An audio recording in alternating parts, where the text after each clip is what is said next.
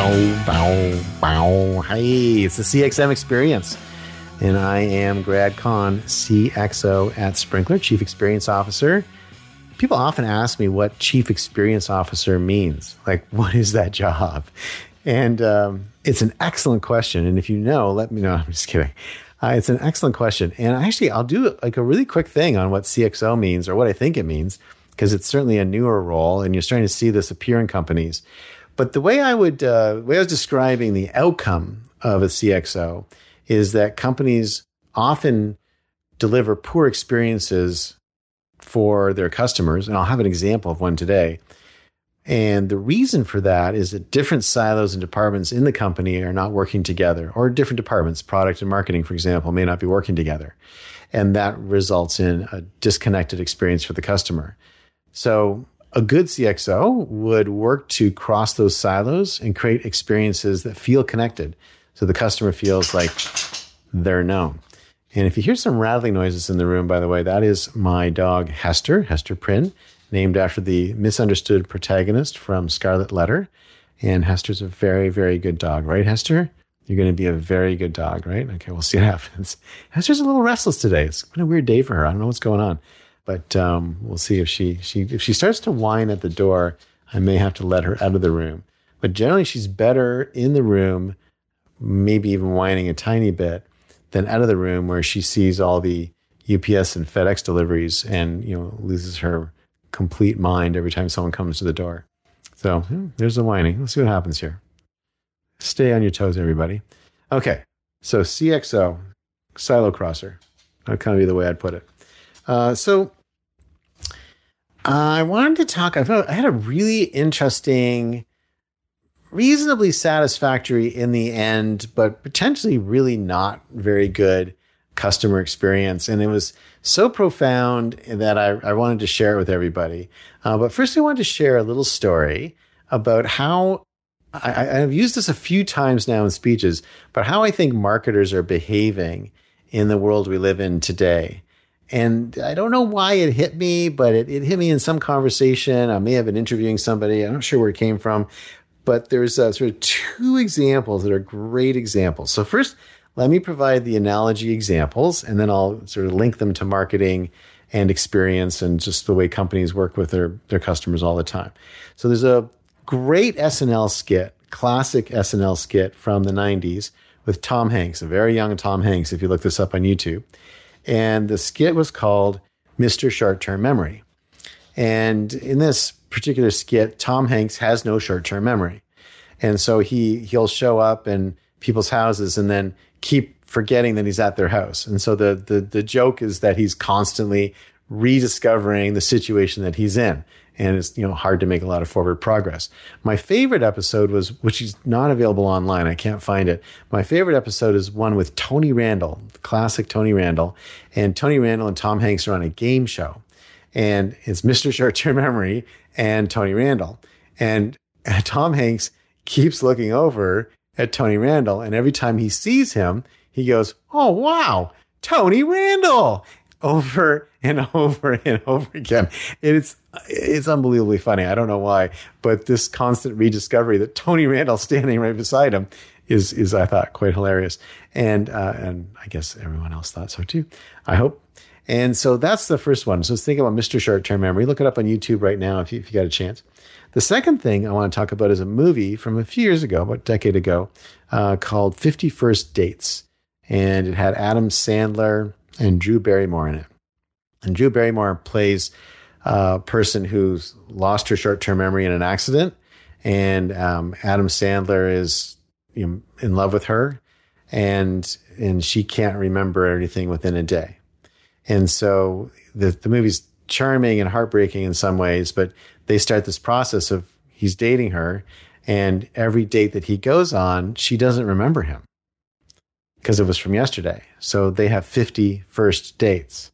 Uh, and it's uh, very interesting, sort of the way that they build to a conclusion and build to help her cope with this particular. I think it's a brilliantly written movie. Is under, I think it was underappreciated because it had Drew Barrymore and Adam Sandler in it, who are wonderful in it. They're wonderful in it.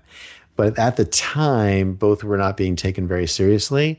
And the movie, I think, suffered as a result. But if you have a chance to watch Fifty First Dates, amazing movie. Um, there's also um, Groundhog Day. Most people have seen this movie uh, with Bill Murray and uh, Andie MacDowell. There's a, a, sort of a sort of almost a Fifty First Dates quality to it, where Bill Murray is trying to romance Andie MacDowell, and every day, of course, she's never met him before, so he's constantly trying to you know figure her out, uh, and he only has 24 hours to do it. So uh, and then and, you know you don't know how that ends. I think so. So those why do I think those are good marketing analogies? Because the reason I think they're good marketing analogies is that with many, many, many businesses, every time I talk to them, it's like the first time they've ever met me. And what's what's I think increasingly weirding people out is that I know they've got my info, my name, what I've purchased before. They should be following me on social. I may have connected to their accounts. Like there's an awful lot of connection and communication that's gone on. But every single time I try to do an interaction or I call customer care or I reach out to the company in some way, it's, hey, Tony Randall, every single time. And it is disconcerting because you're like, what are you doing with all that information that you have on me? Why can't you come back to me in an intelligent way? And why is it always, hey, Tony Randall, every single time is bananas. And I, I gotta say, we've got to stop this. You know, we have, because it's getting to a point where it's moving from the sublime to the ridiculous because there is no excuse. I know the reasons, but there's no excuse for not being able to talk to a customer like you know them. Okay, so just kind of End of rant. So let me tell you about my story at a store called Rooms to Go. Now, Rooms to Go is a very, very interesting furniture store. The original concept was that they would sell entire rooms. So you'd walk in and just say, I'll take that room. And you had a room to go. It's a great idea. That's not exactly the way their business has turned out. They've turned mostly into, uh, you know, I want that piece of furniture because everyone's got very specific ideas on their rooms and it's really very limited number of people who are in a situation where they care so little about the space they live in that they'll just take something off the floor. However, you can still do that, and they do offer sort of all the pieces that belong in a room. Great company, very entrepreneurial firm, uh, great customer service. Uh, there's a rooms to go outdoor.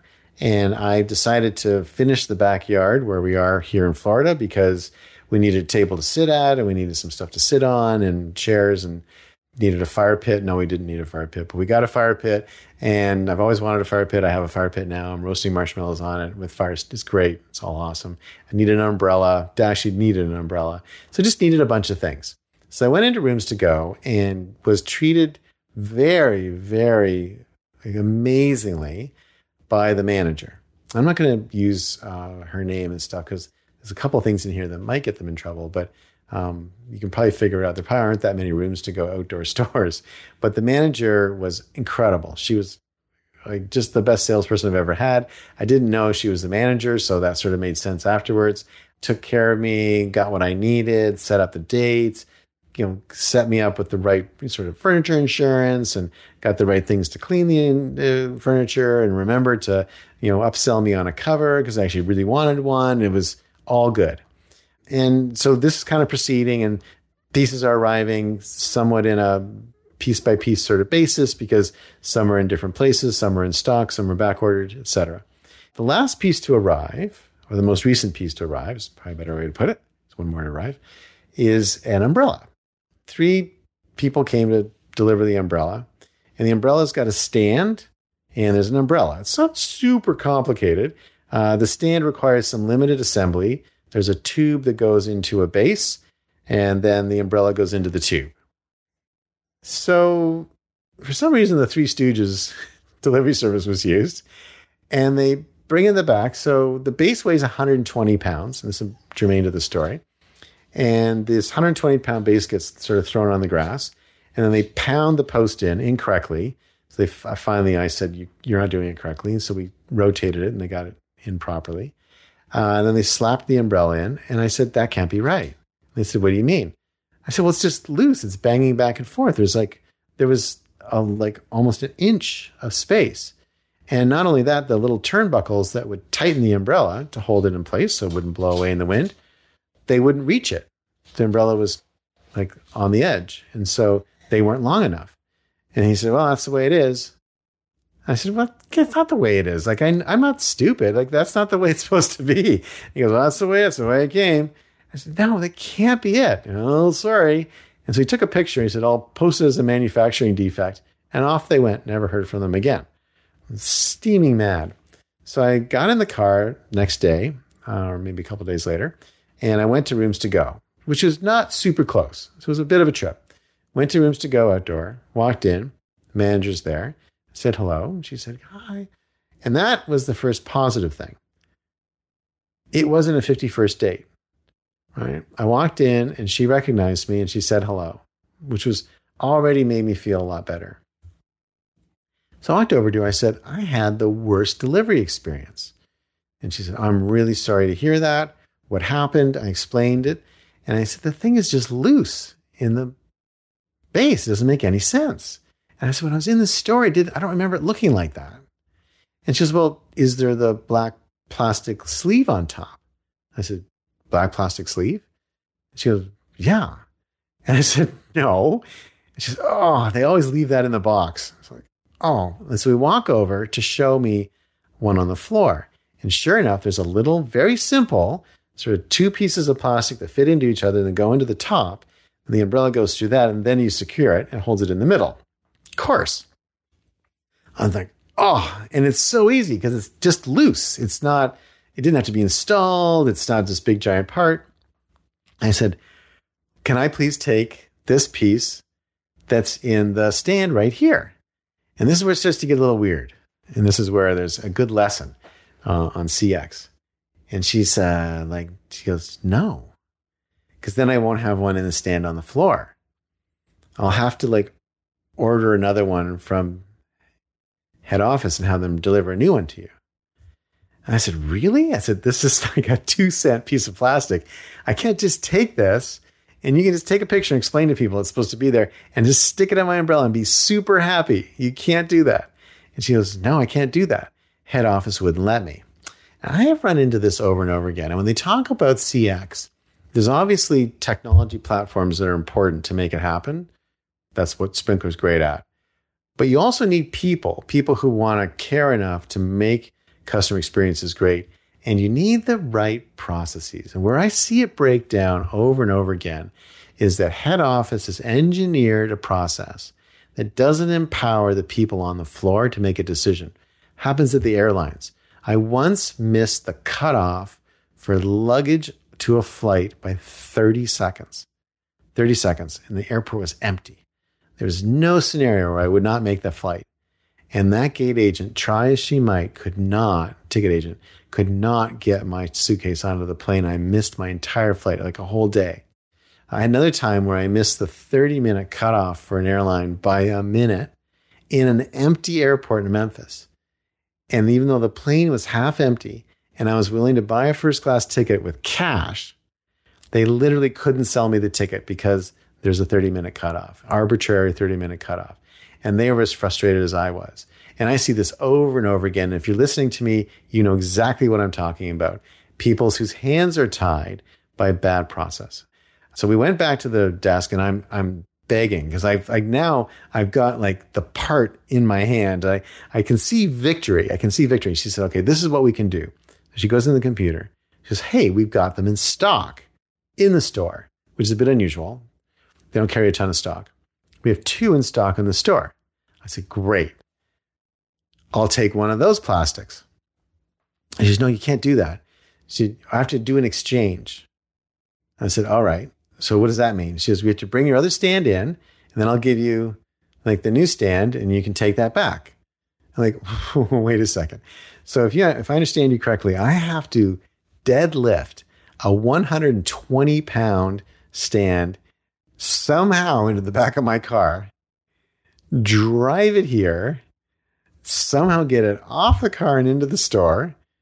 And she said, Oh, we'll help you with that. I'm like, okay, okay, well, just stay with me for a second. Then you're gonna put another 120 pound identical stand that's just got this little piece of plastic in it.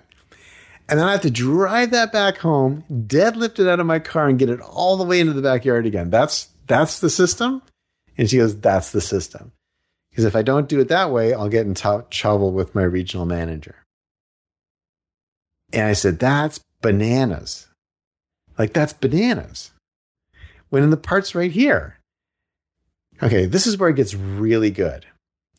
And I think they probably broke some rules, but I was I was very pleasant. I wasn't and I spent a lot of money and I was a good customer and I, I was, you know, I was dressed. Um, which is, you know, not always the truth in Florida. And and they they went to the back and then they came back and they said, We had an epiphany. I've never heard anyone say in a store before. They said, We had an epiphany. I said, What's the epiphany?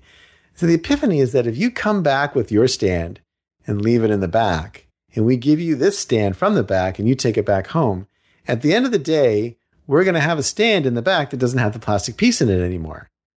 I'm like, yeah. And they said, well, why don't we just give you the plastic piece from the stand in the back, not the one from the floor? They need to have the one on the one on the floor. I get that. We'll give you the one from the one in the back, and then we'll just process it like it was an exchange.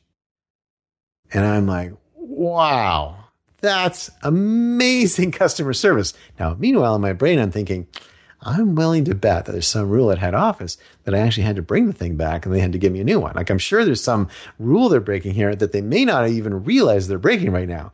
So I grabbed the piece of plastic. I said, I'm extremely happy right now. Thank you for great customer service. And I hightailed it out of there as fast as I could. I got home, put it in the stand, put the umbrella back in. Everything's working perfectly, and I am very happy. But it was an interesting example of how difficult it was to do something that was so obviously correct for the customer uh, and how many steps it took to do it. Look at your processes, look at your empowerment. How many times are you making customers do silly things because that's the rules? And especially when there's silly things according to your own employees who know better and just want to do the right thing. Make sure you empower people at that employee facing level so they can do the right thing and create happy employees. I'm totally going back to rooms to go outdoor. I'm totally going to be seeing that manager again and I'm going to buy more stuff from them because they did a great job for me. And I just hope that they didn't get in trouble too much from their regional manager for making a customer happy. For the CXM experience, I'm Grad Conn, CXO at Sprinklr, and I'll see you next time.